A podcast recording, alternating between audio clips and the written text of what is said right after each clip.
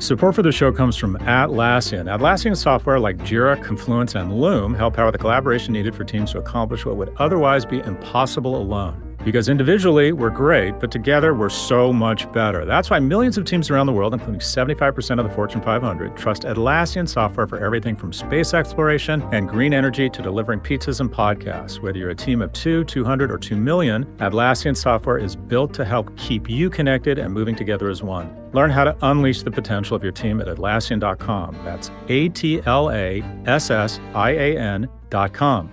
Atlassian.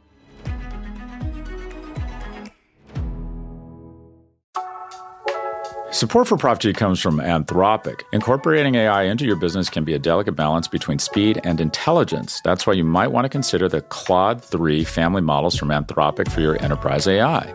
Haiku is their light and fast model. Opus is their most powerful model capable of high order thinking, and Sonnet is the best combination of both speed and intelligence. Join the thousands of enterprises who use Anthropic to navigate this new frontier. Visit anthropic.com slash Claude, C L A U D E, today. Jumpstart your genius with Claude 3 by Anthropic. This week's number four. Adrift, America in 100 Charts is my fourth book in five years. Why do I write a book every 12 or 13 months? One, I'm desperate for your affirmation. I believe mental stimulation will keep you alive longer. And I am going through a midlife crisis and am incredibly insecure about my role in the world.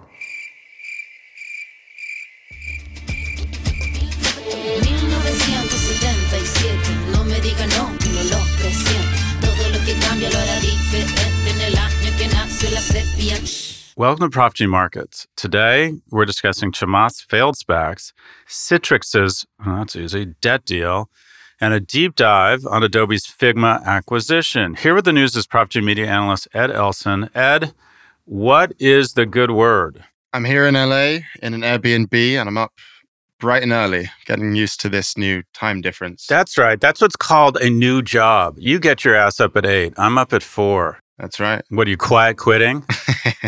yeah. Well, we have to make sure you get to your party. Oh, by the way, I am going to a party tonight, a black tie, which I hate. They said it's a benefit for Amazon. And I'm like, what the fuck? The last thing I'm going to do is give money to an e commerce company in Seattle that's worth a trillion dollars. No, no, no. Scott, Scott, calm down. It's a benefit for the Amazon. I'm like, oh, oh, okay, that makes sense. So, anyways, I'm going to a benefit. Supposedly, there's a river somewhere in South America called Amazon. That's how like into my own tech world I am. Anyways, enough about me. What's going on in the business world? All right, let's start with our weekly review of market vitals.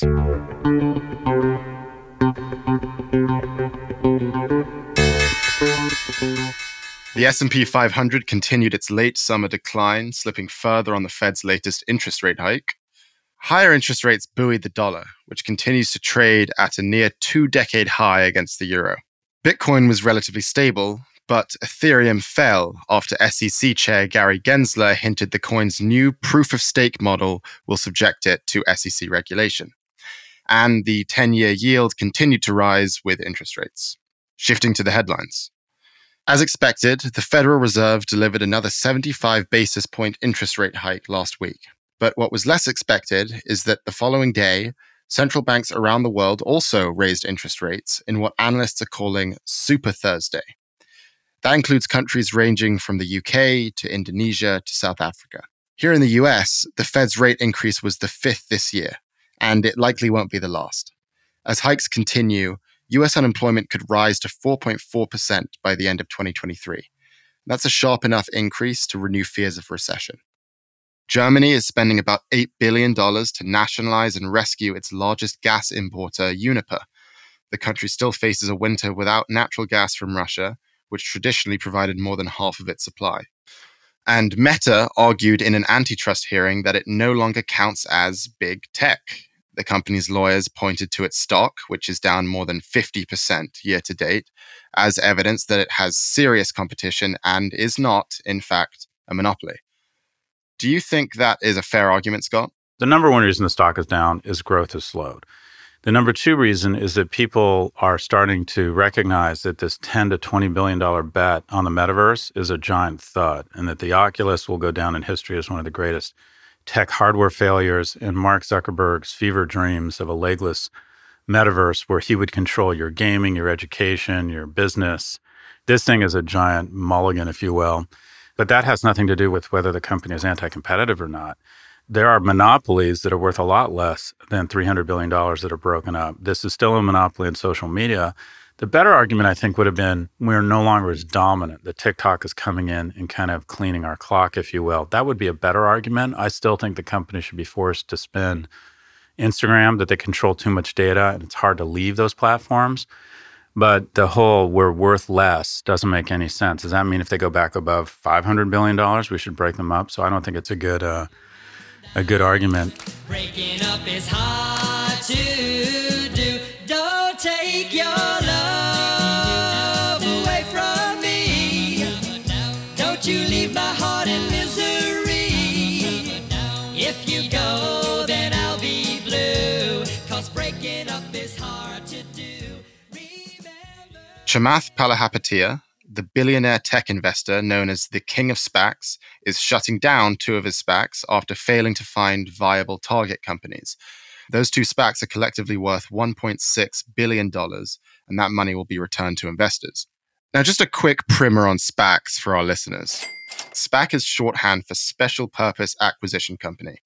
It's an alternative method of going public in which a shell company lists shares with the public and then acquires a private company at a later date. This is why SPACs are often referred to as blank check companies. You can purchase shares before you even know what the operating company will be. So back to Chamath. Chamath has raised 10 of these blank check companies.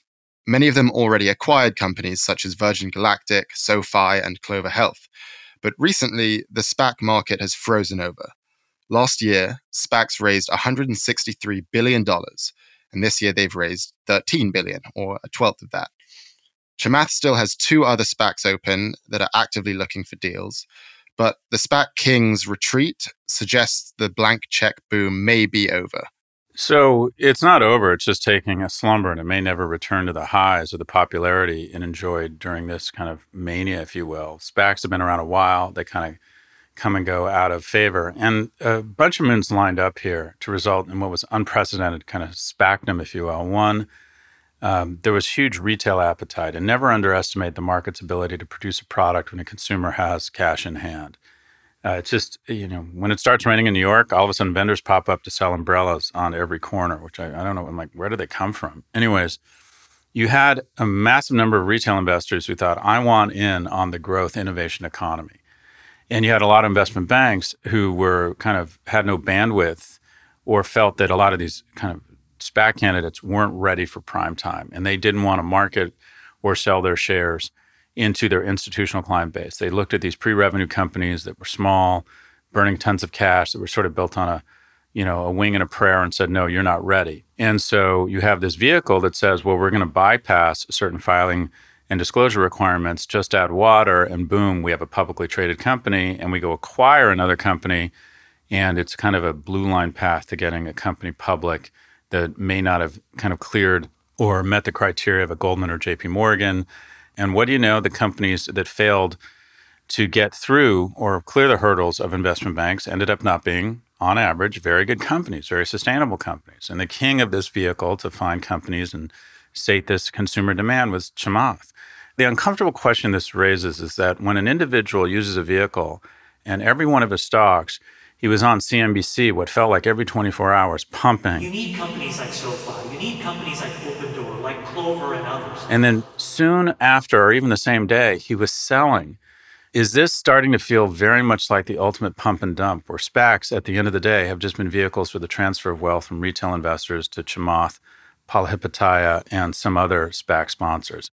Chamath often evangelized SPACs as a way to democratize access to high growth companies. It was a favorite line of his on CNBC. There's a massive inequality gap in the United States. There's trillions of dollars sitting inside of 401ks. They need to be allocated into things that can be fast growing so that normal, ordinary Americans can generate savings for their future retirement, for their homes, for their ability to pay for college. And the way that you do it is you have to have a simple on ramp to the public markets. A SPAC represents that. And what it does in creating that on ramp is also give retail folks a chance to participate. Do you think that's a fair argument? The reality is, over the last 24 months, that access to these companies has been a great way to become not wealthy. And that is almost across the entire ecosystem. I don't care if you're talking about cryptocurrencies or SPACs. Yeah, it's a great rap that it's more egalitarian and you have access to what the big boys want. Well, guess what? The big boys, JP Morgan, Goldman Sachs, don't want anywhere near these things. Since January 2021, Virgin Galactic is down 79%. I think Virgin Galactic is going to zero. Opendoor, another one of the Chamath SPACs, is down 84%. Talk about a company that's vulnerable. When if the market, the real estate markets continue to be wobbly and start to decline, Opendoor could get caught with a lot of inventory. That that could be very scary very fast. And Clover Health, it's down 87%. All of these companies have resulted in massive destruction in shareholder value or wealth of retail investors. And the idea that like crypto, it's just some great egalitarian opportunity and you get access to all these great companies. No, you didn't. You got access to shitty companies that made no sense.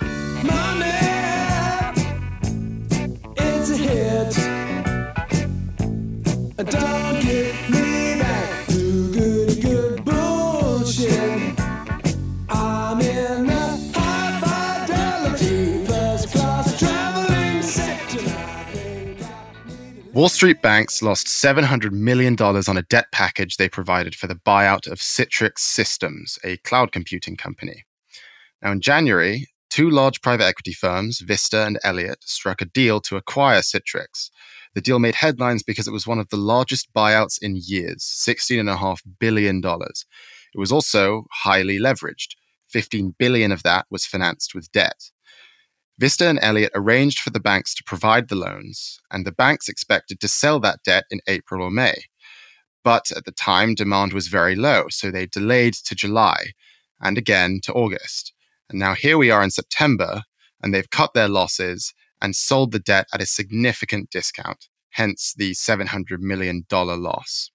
So, Scott, there are a lot of moving parts here, but can you take us through the mechanics of how a deal like this works? So, briefly, in a leveraged buyout, the private equity firm finds the company, borrows money from the bank to finance the acquisition, and then offloads the debt obligations to the company. The bank then sells that debt as bonds in the secondary market. So, the PE firm owns the company with very little of their own cash in the deal. They use debt to finance the deal. The PE firm will raise debt or they'll get commitments from an investment bank to offer them, you know, 15 or 13 of the 16.5 billion dollars for the acquisition of Citrix based on the cash flows of Citrix. But they borrow the money based on the notion that when this deal closes, they will have the cash flows and the IP and the underlying assets of the company to secure the debt. Now, I think what happened here is that they come to certain terms, including an interest rate. And then when interest rates skyrocket, their ability to actually go out and place this debt when the deal closes, they have to offer richer terms to investors because interest rates have moved markedly, which means that the commitment they made to finance at a certain interest rate, all of a sudden they have to live up to that commitment, but they have to go offer investors much greater interest rates, which results in a loss. This is the technical term for underwriting. When you're underwriting a deal, you're actually taking responsibility for providing the financing. And there's some risk, there's some underwriter risk between the time you actually go to the market or make the commitment to do the financing and when you actually have to go out and execute the financing. Yeah, so the banks were initially offering the Citrix bonds with around an 8.5% yield, but now they're getting priced with a yield as high as 9.5%. You mentioned that this is largely a function of interest rates. Does it say anything about Citrix as a company, or is that irrelevant here? No, this is macro, not micro. This has, I don't think, anything to do with Citrix. Its cash flows haven't changed, I don't believe. Its competitive position in the marketplace is unchanged. The difference here is that interest rates have gone up. And to finance this type of company, investors demand a higher yield. They demand more in return for giving their money to finance a company like Citrix. And high yield bond sales volumes are down 80% this year. Citrix is emblematic of the larger dynamic. As one lender put it, Citrix is the canary for investor demand. In other words, investors feel like I don't need to go into the high yield market because I can find higher interest rates on safer, less speculative things. Do you think that maybe this is a signal that there's something wrong with the bond market right now? Is is the market becoming dysfunctional? No, I think this is just one of those instances. Investment banks get paid a lot of money to underwrite a deal. And part of that is because they assume some risk. Um, and sometimes that risk pays off. Sometimes the market moves in their favor, and sometimes it moves against them. But this is part of the game. They're called underwriters for a reason. They underwrite the deal. They take on certain risk, and the the interest rate movement here is really, um, to a certain extent, it's unprecedented from a pricing standpoint because people remember what they remember, and that is these bankers, the majority of which are under the age of forty, have never been around in an environment where interest rates can tick up 200 basis points in one or two quarters. We'll be right back after a quick break with a deep dive on Adobe's $20 billion acquisition of Figma.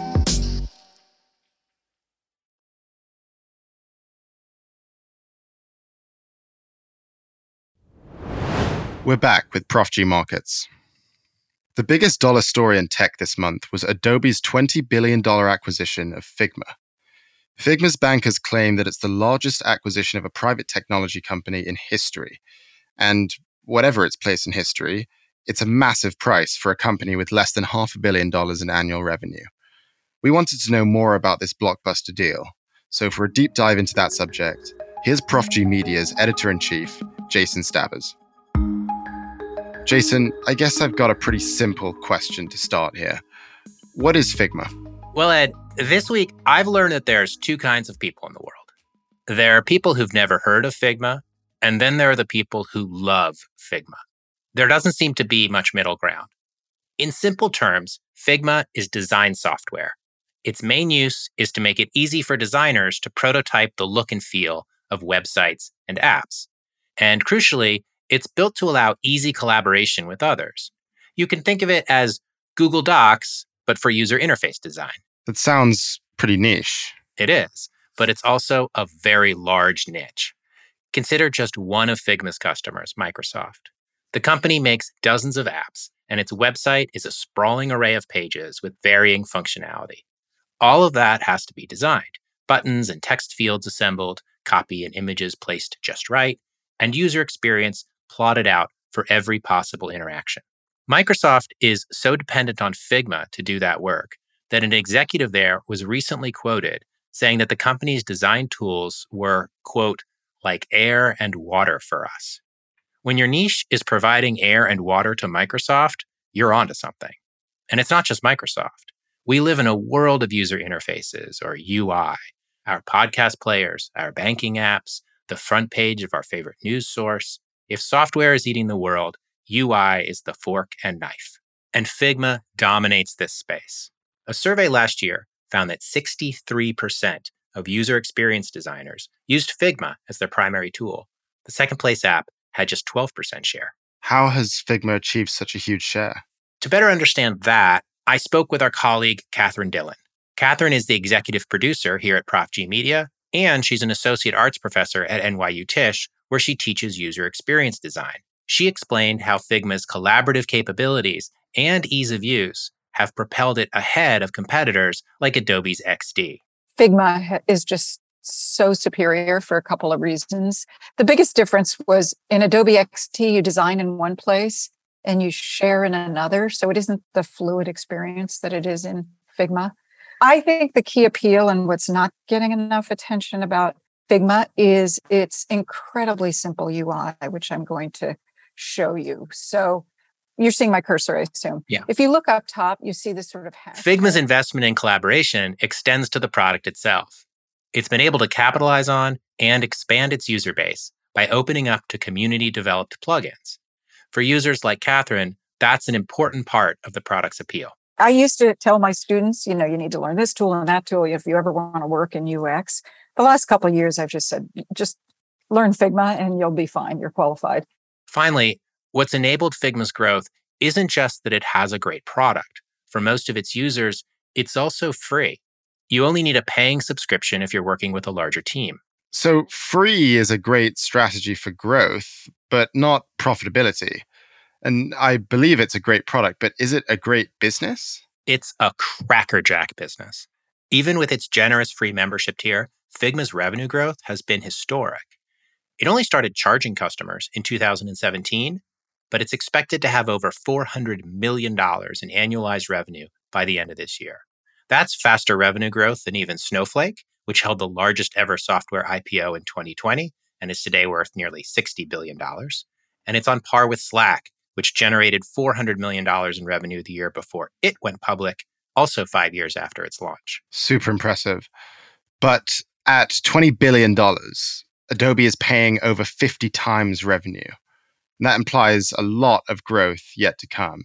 And even in Adobe's own investor deck promoting the deal, the company put Figma's total addressable market, or TAM, at just $16.5 billion in 2025. Snowflake's S1 claimed it had an $81 billion TAM, and Slack's TAM has been estimated at $60 billion. So, how does it make sense to pay $20 billion for access to just a $16 billion market? Time will tell, but if the acquisition pays off, it'll likely be for two reasons. The first is the potential for Figma to grow beyond its nominal market. Figma's ease of use, its adaptability through community plugins, and its low barriers to access, since it's browser based and free, have allowed it to evolve from a tool for UI design into a general purpose design platform. Users are turning to Figma instead of PowerPoint for presentations. There are popular plugins that turn Figma into a project management tool and that add data visualization capabilities. Figma itself has expanded its offerings with a popular digital whiteboarding capability called FigJam. This is nimble software with the potential to become an operating system for everything visual. And with the rise of no code and low code software design, it could be the front end for the entire app design process. The second justification for the high price is in the eye of the acquirer. Whatever Figma might have been worth on its own, this deal was driven by what it was worth to Adobe. Adobe has been one of software's quiet but phenomenal success stories over the past decade, with a market cap substantially larger than Netflix. Adobe has knit together a bundle of formerly standalone software products into a highly profitable subscription bundle. But in doing so, it's also developed an adversarial relationship with its user base and a reputation for difficult to use, cumbersome software. And it has struggled with the move to cloud based services, those challenges are all showing up in the company's core business. The day it announced the Figma deal, Adobe stock fell over 20%. Now, the media attributed that to a view that Adobe had overpaid for Figma. But the same day, Adobe also announced lower than expected revenue guidance, the second quarter in a row it's had to temper investor expectations. Figma's success and Adobe's failure to effectively compete with it in the UI design market has been an ill omen for Adobe. Adobe is in a difficult place, and the Figma acquisition suggests management realizes that. So, where do things go from here? Well, Figma users are concerned that Adobe is going to absorb Figma into its Creative Cloud subscription and abandon the characteristics that have made it so popular. There's a long history of that with software acquisitions, obviously. But there's an aspect of the deal that hasn't gotten as much attention as the top line price. Adobe put up over $2 billion in stock towards employee retention, awards that will vest over four years. That's much more than you typically see. The team that built Figma is going to be around for a while. And so there's a version of the timeline in which Figma absorbs Adobe, serving as the low cost, easy to use portal for Adobe's increasingly powerful but complex professional apps. As a separate company, Figma represented an existential threat to Adobe as an acquisition, Figma may represent Adobe's future. Thanks, Jason. Scott, what are your thoughts? Yeah, a couple observations in no specific order. One, Adobe had to pay $20 billion for Figma twice. They paid $20 billion or have offered $20 billion, hoping that it closes. But when they announced it, their stock was off 20 or $25 billion. So this acquisition actually cost them about 45 billion. Now, having said that, one of the reasons that Adobe trades an incredible multiple is that they think long term. Um, when they initially moved from selling one-off pieces of software for twelve or thirteen hundred dollars to twenty-five dollars a month, the stock got think cut in half. But they saw it as being the right move, and they were right. And I think the stock's up fifteen or twenty fold since then. So this strikes me as a management team that doesn't scare easily. The other observation is I I think in five to ten years, just as VCs ask who is the tech guy or gal on your team, they're going to begin asking who is the design person it's no accident that the CEOs of Airbnb and Snap are design graduates. And the person who essentially runs our company, Catherine Dillon, that you referenced, is a creative.